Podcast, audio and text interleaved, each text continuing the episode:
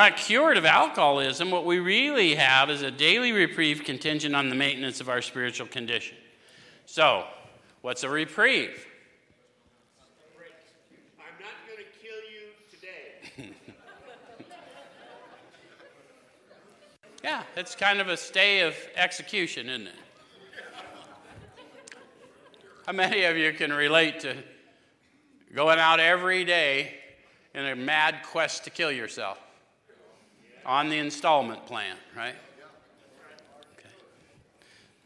And it made perfect sense at the time, didn't it?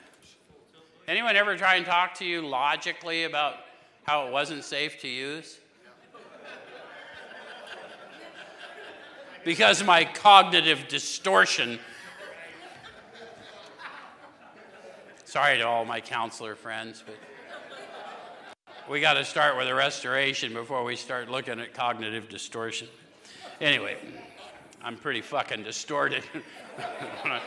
okay, so every day is a day we must carry the vision of God's will into all our activities. So, which day?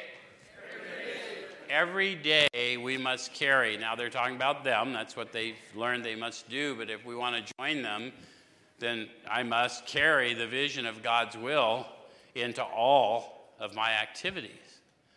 Well, that seems like a tall order, doesn't it? It sounds like an easy thing to say and a really like impossible thing to do. The vision of God's will. Do you want to see the simple suggestion on how they do that? Okay, what it says is, How can I best serve thee? Thy will, not mine, be done. A simple little prayer. Now, I'm going to point out something to you. Most of us do not talk in King James language. How many people here talk in King James language? Sean and one or two others. Okay.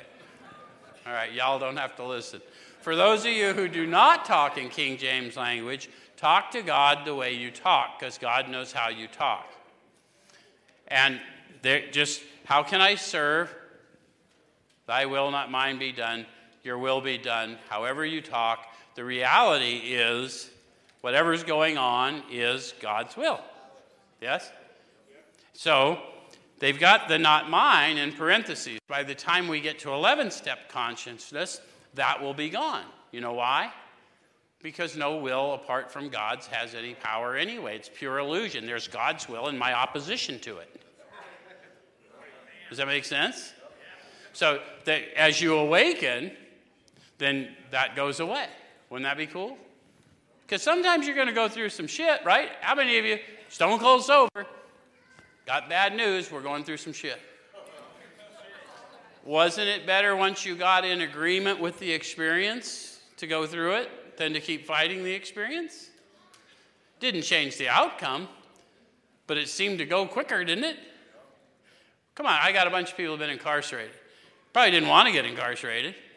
But once you're in county and you know you're going, didn't you get a certain amount of satisfaction going, okay, just give me the fucking yard? Okay, well, it ain't that different in any stage of life. Okay,